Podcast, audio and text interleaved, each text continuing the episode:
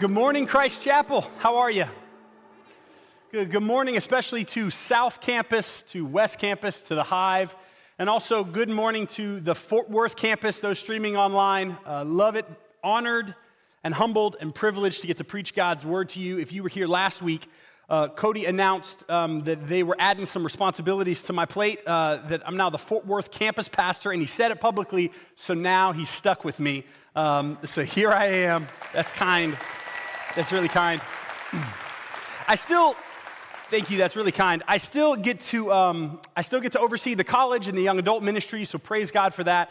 Uh, but also get to be around here in the Fort Worth campus more and and love on you guys and learn what that looks like. Um, really, uh, also humbled and honored to get to walk alongside guys like Matt Lance uh, out of the West Campus. The pastor you guys have out there uh, is an incredible guy, and Micah Barnum at the South Campus. And I think that's one of the things that uh, I was so excited about is some men to sharpen me and chisel me uh, as, as we get to follow Cody and the elders uh, of this church as they lead us. So, we're going to jump into this passage here. Uh, we're closing down the book of Matthew. We're finishing the book of Matthew. We'll be in chapter 28, uh, page 835. If you got those blue Bibles, flip there. We're going to get after it. This is a passage. Um, when, we, when we've talked about this theme of do you hear what I hear, uh, I think that as a theme of so many of these passages we've studied the last several weeks sticks out to me greatly because this is a passage um, that to some people in this room or watching or online uh, is familiar. It's the Great Commission. It's, it's something that maybe has been talked about in, in churches. Maybe you've heard it. Maybe you've heard it preached before. And yet, so often, the Spirit of God takes His words, and, and there are seasons in our life where it just clicks. Uh, this passage specifically that I get to preach today has changed the trajectory of my family. Uh, the family tree that I come from. My grandfather was a was a teacher and then became a carpenter and had a carpentry business and sat in his Baptist church every Sunday for, for basically his entire life. Um, had heard this passage preached multiple times. And then when he was 43 years old, the Spirit of God did something and he heard what he hadn't heard before as the Spirit of God took what we're going to read today and brought him from a carpenter here in Texas to becoming a missionary with my grandmother in Mexico for 30 years. And they went and they planted over a dozen churches in Mexico, and, and for all of, almost all of my life, lived there making disciples. Um, my dad also did the same thing at 42. He beat him by a year, um, but was in corporate America. And then God felt this call and this tug and, and was pulling him uh, to walk away from that into these steps of obedience that for, for my dad meant um, becoming a missionary uh, to Russia. So here we are. So this, um, this passage is incredibly personal to me. It's God's word. I hope it's personal to you, and it might, um, it might wreck your life in ways that bring God so much glory and are so sweet and are so worth it. So let's get after it. Matthew 28, we're going to be in verses 16 through 20. Now, the 11 disciples went to Galilee to the mountain to which Jesus had directed them. And when they saw him, they worshiped him, but some doubted.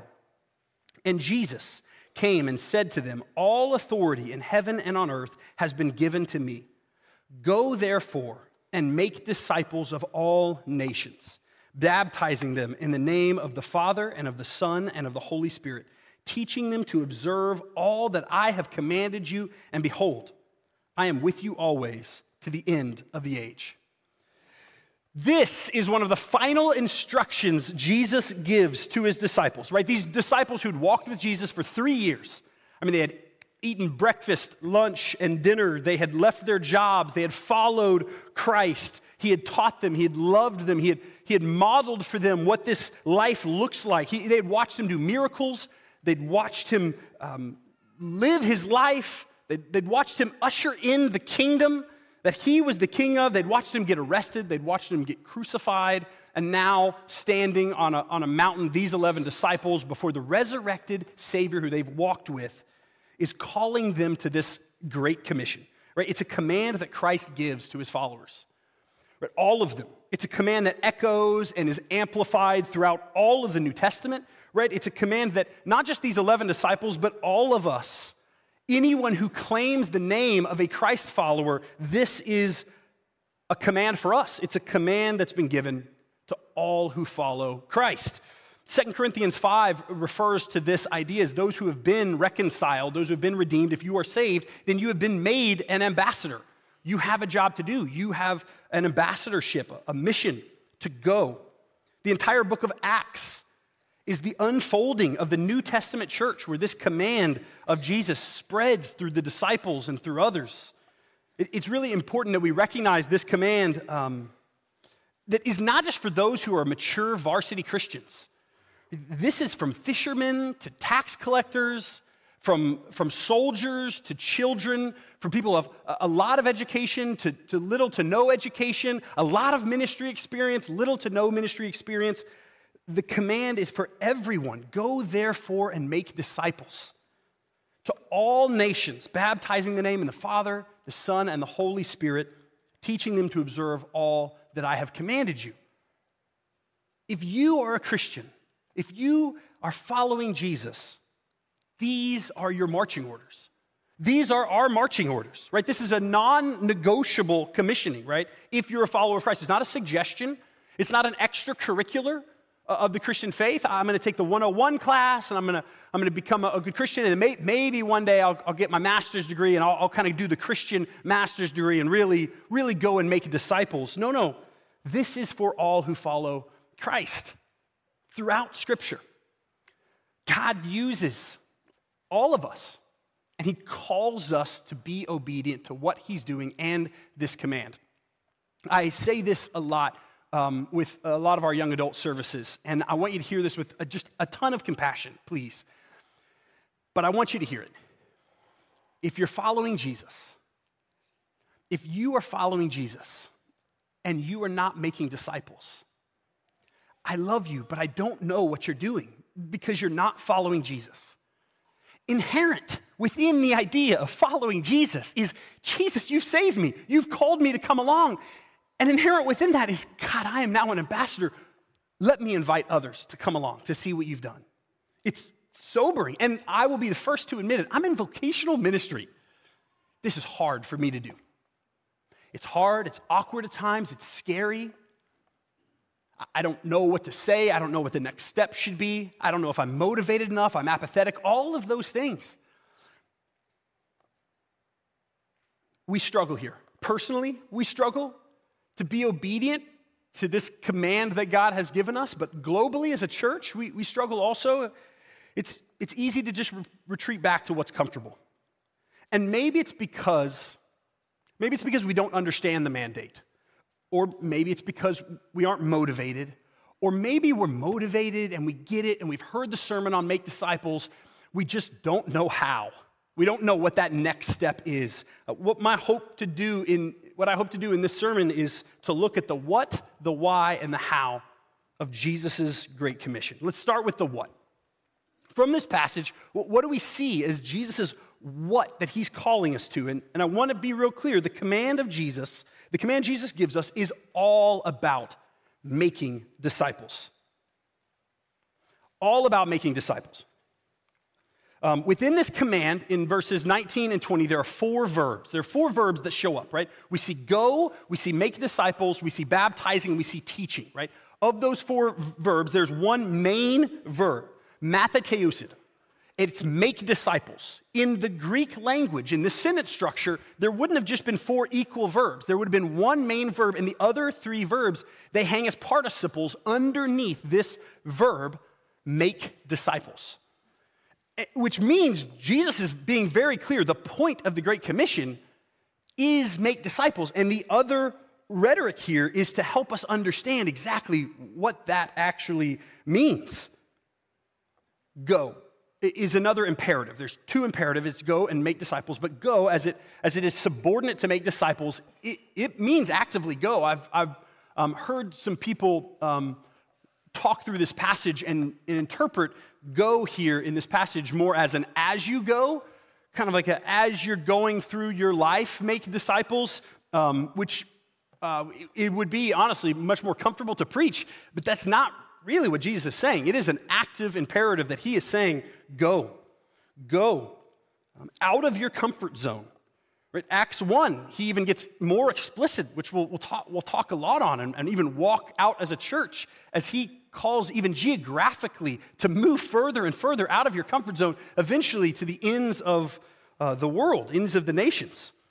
Um, So I think it's important that we see that go is an active pushing, how do we leave our comfort zone? And then also, one other observation for the language um, before I get into the rest of the what is it's really important to understand that when he says all nations, um, it's similar to how he uses it in Matthew 25. He uses the same word really when he talks about how Jesus will gather all of the people groups together and he will separate the goat from the sheep and he will kind of divide those who have put their faith. And so that idea of all nations is really all people groups is who we should be going to.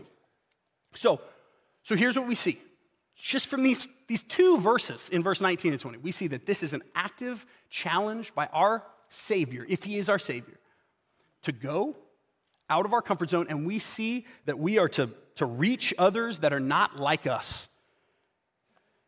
But we're not just going to them, right? We, see ultimately this is about making disciples, not just showing up. I need more what than just I show up. What do I do when I stand in front of someone that I'm called to love, I make disciples. Verse 19 and 20, um, Jesus hangs. These other two really descriptive verbs to help us understand what making disciples means here. Look at the end of verse 19. after he says, make disciples, go into all the nations, he says what? The, next verb, he says, baptizing them. Baptizing them in the name of the Father, the Son, and the Holy Spirit. Right? For, for clarity on what it means to make disciples. Jesus is showing us, he's giving his disciples handles. If making disciples is a two sided coin, then one side of that is tied to this idea of baptism, that we are called to go and make disciples, baptizing them. And we know that, we know that Jesus can't mean dunking people in water. We know from all of Scripture that the act of baptism is not a, a magical water act where then that becomes their salvation. We know from Romans 6 really explicitly that baptism is an, a picture, an outward expression of an inward surrender of those who have put their faith in Christ. That's the significance. It's a life surrendered. Baptism is a surrendered life of faith that leads to salvation by God's grace. And so we see that a part of our making disciples has to be evangelism. It, has to be the explicit and the clear declaration that all have sinned, that all have fallen short, that we deserve separation for eternity, that Jesus has come, that we can't be good enough, we can't be churchy enough, but He is our Savior, Jesus Christ, the only hope for that salvation. That explicit gospel is essential to the act of making disciples. Right? Disciple making without evangelism is, is sterilizing the Great Commission. So often we find it more comfortable, though, um, to make disciples and then let's avoid, certainly I do, avoid at times those hard, awkward conversations. Um, one of my favorite illustrations of this um, and one of the more convicting stories in my life um, is my cousin. Uh, my cousin told me this story years and years ago. Um, my cousin was in a Christian band, so you know, you know he's varsity Christian, uh, Christian band, and um, was a worship leader, and, um, and, and all around, very involved in the life of his church. And, um, all of those things. Everyone knew, okay, you know, he, he's, a, he's a Christian, he's close to the Lord, all those things. And he, he worked at Starbucks uh, with another buddy who was also a worship leader with him. And there was a girl who worked at Starbucks with him, um, and she didn't know the Lord. She wasn't there. She wasn't there yet. She didn't grow up in the church. That wasn't a thing for her. And so my cousin and his buddy, who, who loved the Lord dearly and were really involved in the church, they were like, man, we're to love this girl.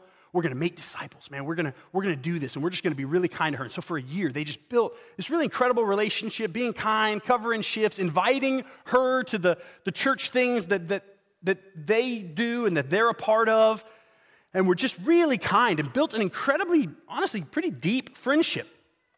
One day at the coffee shop, someone comes in and they're ordering coffee from, from this young woman, and they just start preaching right hell and heaven and salvation and do you know where you're going to go if, if you die? And if, and if you don't know, and, and really laying it on thick, if you aren't in Christ, then you're going to spend an eternity separated from Christ in hell. And so she's starting to get real flustered, and it's this awkward in, interaction. And my cousin's there, and he's getting awkward, and he's thinking, oh no, this guy's ruining it. I've been building this bridge for a year, and here's this guy coming in and just dropping just truth bombs and hell and all of this stuff.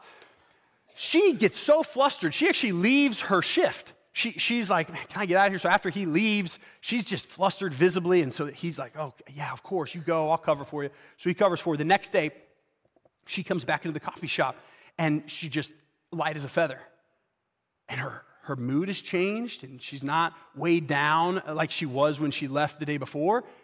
And so he's thinking, wow, okay. I mean, he was thinking about it all, all night, like, oh no, what's, how's she gonna react? Is this gonna be some huge steps back? That this guy came in just hitting the evangelism card so hard. And, um, and so he asks her, hey, how are you doing? What, that guy yesterday, how, how did you process all that? How'd you settle on all that?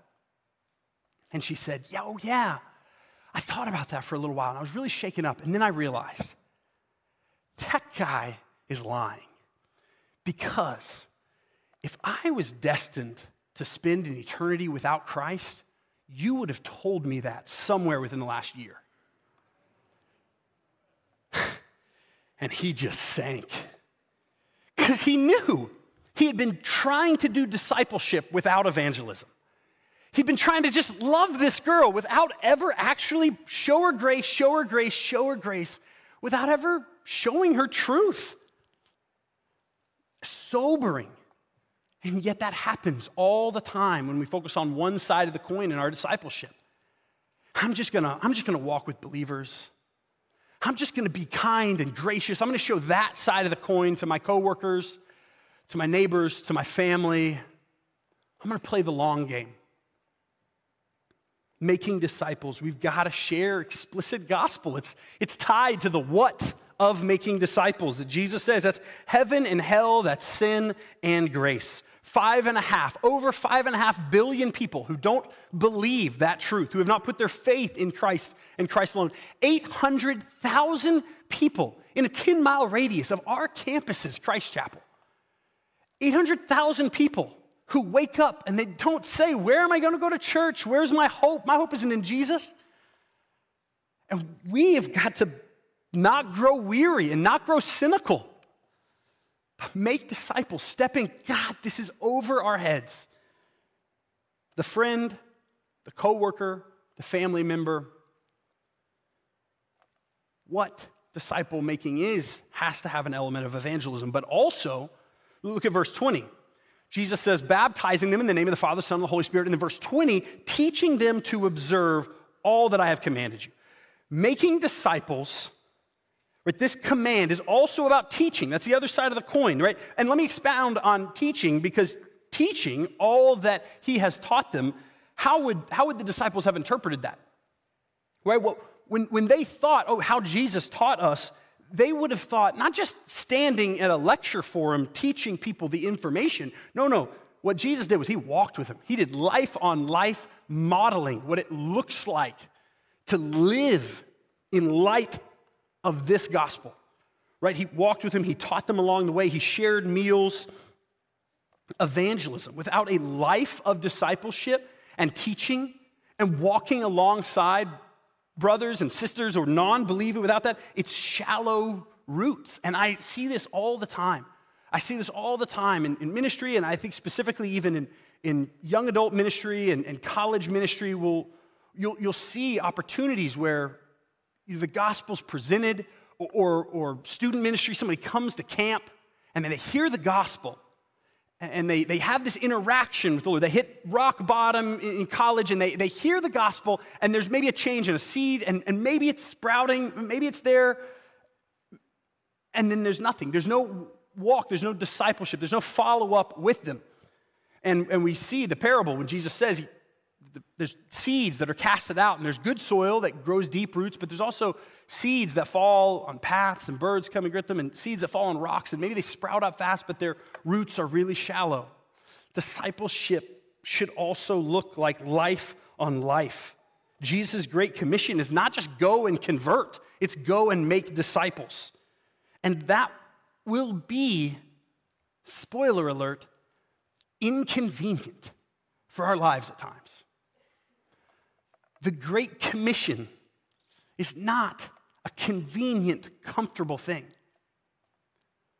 It's worth it, but it will be inconvenient. And so, why? Why do it? Why does Jesus care? Why would Jesus stand there? If, if discipleship, the what, is this combination of, of evangelism and, and life on life teaching and discipleship, then why? Well, the command Jesus gives is motivated by his heart for people.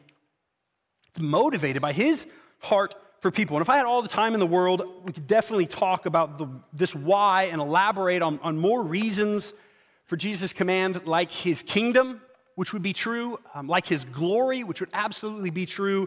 Um, those are all correct. But I think what encapsulates those areas of, of Christ's theology and, and why this Great Commission is, is so important, this final challenge to his disciples, is because it ties under the umbrella of this is his heart his heart to invite those into his kingdom, his heart for his, even his own glory, and his heart for those who are far from him. We see in 1 Timothy chapter 2 that God desires all to be saved. We see in Romans 5 8 that while we were still sinners, Christ died for us. If that's not the heart of a God who desires those who are far to come home, as a prodigal son's returning, or, or a bride that needs rescuing, theme after theme after theme, verse after verse after verse in this God's word reveals his heart. Matthew is 28 chapters that we've spent looking at the heart of God, his heart for people, his heart for people to know, his heart to restore broken people, to redeem sinners like me, to redeem sinners like you and the harvest is plentiful, right? The, harvest of, of what God is doing is plentiful. There's so much we could look at and say, wow, this is overwhelming. And there's also another way to look at it and say, this is amazing. Look what you're doing, God. The fact that refugees from other countries are pouring into our metroplex who are hurting and looking for hope because they have been persecuted by their former religion, and now they're here open for suggestions, open for hope, and they're here in our backyard. Right? Our Christ Chapel, even our Christ Chapel missions department. If you don't know Bill Hampton, you should become friends with, everyone should become friends with Bill Hampton, I'm convinced. He's our missions pastor and one of my favorite humans. Danielle is probably tops, and then maybe Bill Hampton, and then maybe, then maybe my kids. Um, they're not streaming the service, so I can say that. Um, our missions department is doing unbelievable things. They just got back from a short term trip. That, there was another trip of about a month ago that was in Warsaw, loving on Ukraine refugees who were fleeing for their life and getting to be the hands and feet and sharing the explicit gospel and loving and walking with these people and coming alongside other believers there in the area. Um, man, there's so many opportunities where this is happening, where we see God's heart play out. Um, one of them, which is obviously near and dear to my heart, is college ministry you as a church are so generous. You might not know this, but you built a building for college students. They will never tithe, right? It is a financial black hole, our college ministry. Because this church and the elders and Cody came along to the heart of God and say, there are college students in our backyard as an outreach here at the Fort Worth campus that need Jesus, who will never come into this church or another church, but they're to walk across the street from TCU to a coffee shop. That I don't know if you know this, we have three services a week. Right, three services. At the beginning of the year, we had almost 800 college students showing up to hear the gospel as we preached through the book of Galatians. Right? That's amazing. We've got families from Christ Chapel who then open up their homes. Um, a couple weeks ago, last Sunday, actually, we had dinner with a couple of our family night leaders. And, and what they do is they just are connected to our ministry and they open up their home and they just love college students and pray for them and meet them where they're at.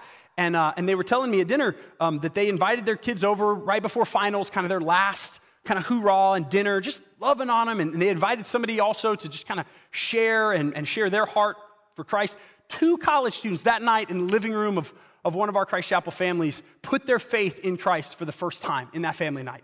Um, just unbelievable stuff that continues to happen over and over and over again in student ministries and children's ministries, in your ministries that aren't attached to this church at all, but are attached to the Spirit of God that is in you.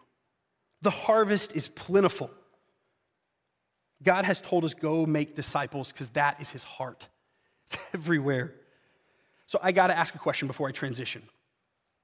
Quickly, before I transition out of this why. is a part of the why because God needs us.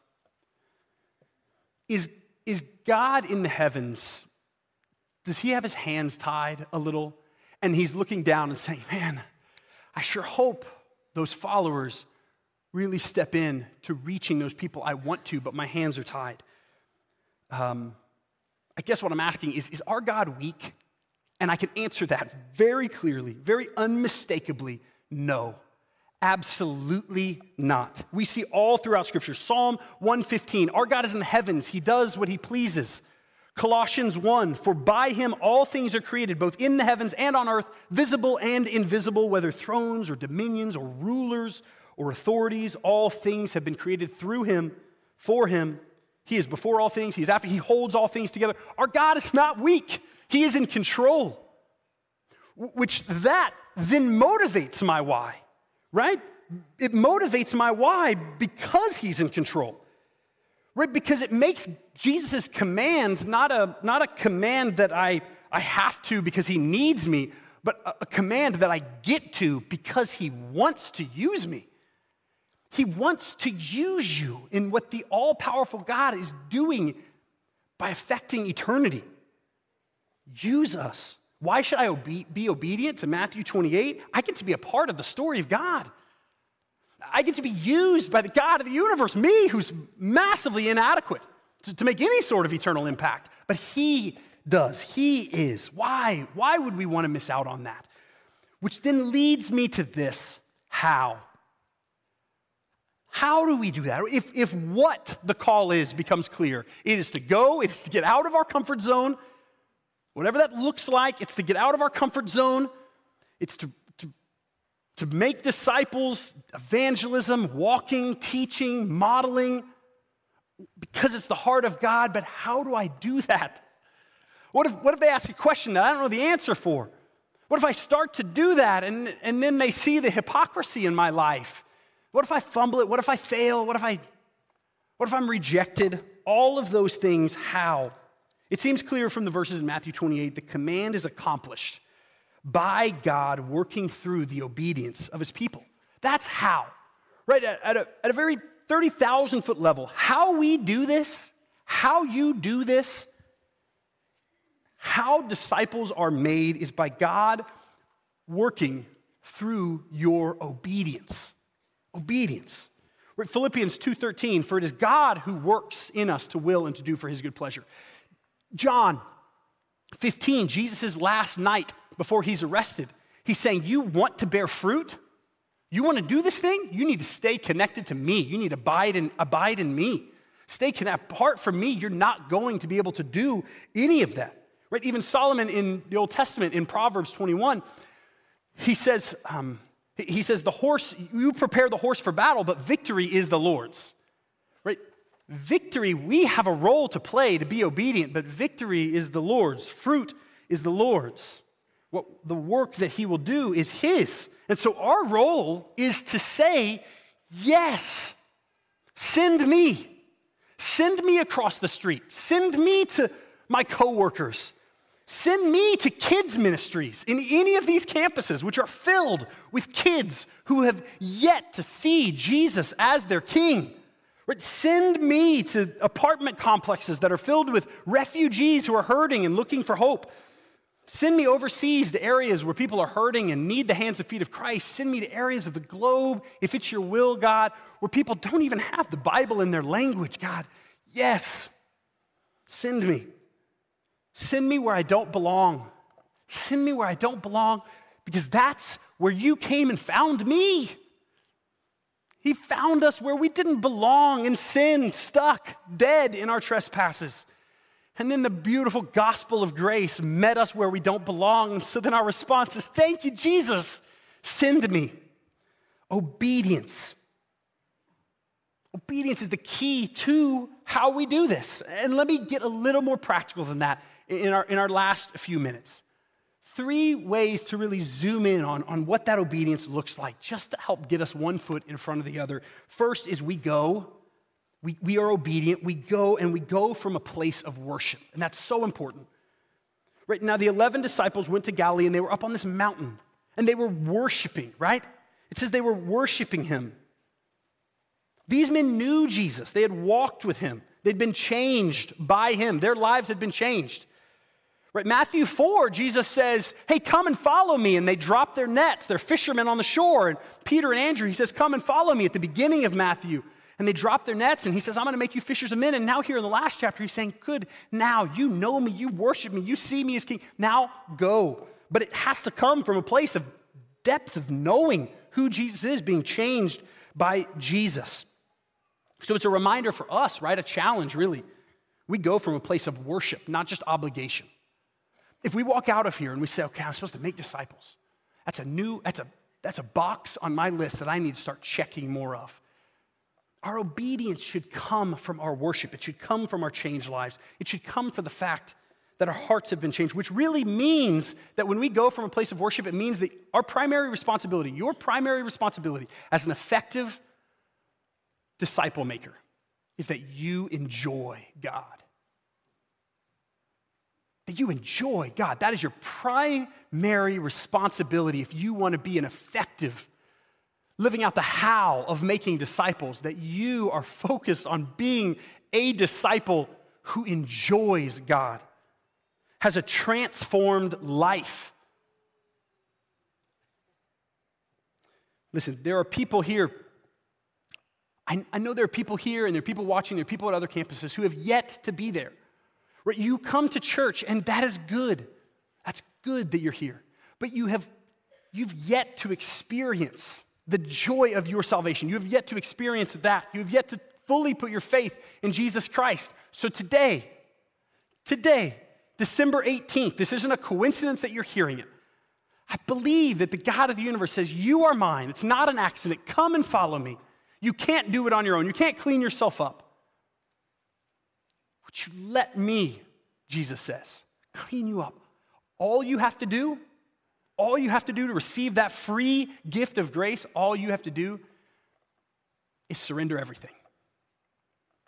You are my king. You are my father. Don't let another day go by doing religion or church or running or searching or striving without applying the gospel of Jesus Christ to your life and for those who have applied the gospel of Jesus Christ to our life. Would we live, would we run in such a way that would testify to those around us that we have not lost sight of our first love, as is often the challenge for believers? We're so busy, we're so tired, we're so distracted, we maybe feel so far from Him, we've made so many mistakes, all of these hurdles, but instead today we crawl back to His grace that never changed never changed because of our track record. We say, God, would you restore the joy of my salvation? And would that be the fuel, that worship, that response for my obedience to go from that place of worship? And then we go with our doubts and our insecurities in tow, right? They're coming with us. Because I think so often we can think, all right, okay, I need to be close to the Lord, but then I, I get paralyzed because I think, well, I'm still not there yet. I still haven't arrived yet. I still haven't experienced enough grace. I still need a little bit more, a little bit more, a little bit more. I need to sit at his feet a little bit longer before I'm, I'm ready to go, as if that's a, as if it's not as we go, we, we walk with Jesus. If you're like me, that paralyzes me. And, and in verse 17, I love, I love what happens here. In verse 17, it says, And when they saw him, they worshiped. But remember, it also said, But some doubted. But some doubted. And, it, and, and, what that means is, even at the same time, some of the same disciples, while they were worshiping Jesus, you're good, simultaneously in their heart, they said, But I'm also scared. But I also might not have the answers. But I also might not know the right next step. Which that is so relevant to my heart, and maybe yours too. And so I take those insecurities, and I take those fears, and I take those doubts, and I take the I don't knows, and I say, I'm gonna follow you because you've called me. I'm going to go make disciples and go be obedient out of worship because I enjoy you, because you found me where I don't belong. And my insecurities can come along too. We don't let those paralyze us because we're called to just go one step at a time. And that's the last thing I want us to remember and walk out of here with is we just go one step at a time. All authority in heaven and on earth has been given to Jesus Christ. We see in verse 18. And then The very last words of Matthew here, the gospel writer says, And behold, I am with you always, even to the end of the age. Jesus, the one who all authority and power has been given to, is with us till the end of the age. He is with you if you are in Christ. That is where our confidence comes from. Not from the absence of doubt and fear. That's not our, our confidence. Our confidence does not come because I've arrived with my uh, knowledge or my abilities, but because the one who has all power is with me. That's where my confidence comes from. And I met with him this morning. And I said, God, I'm in over my head. And he said, I know, isn't it awesome? I said, Yeah. He said, just take one step after the other. Follow me. It's me through you, Ben. It's Him through you in your life. Your job is to go one step at a time. Across the street, across the office, across the dinner table, across the world. I can't tell you in this sermon what your next step of obedience is. That's not my place to say. But I can tell you that if you're in Christ, He is calling you to take another step. Don't miss it. Father, you're good. Your kindness towards us, sinners in need of a Savior, and here you are. And not just saved us and called us to a relationship with you, but also given us this command, this life of purpose to live. Lord, would we do it one step at a time in obedience with our eyes fixed on you out of joy? Do what only you could do in the name of Jesus for your glory. Amen.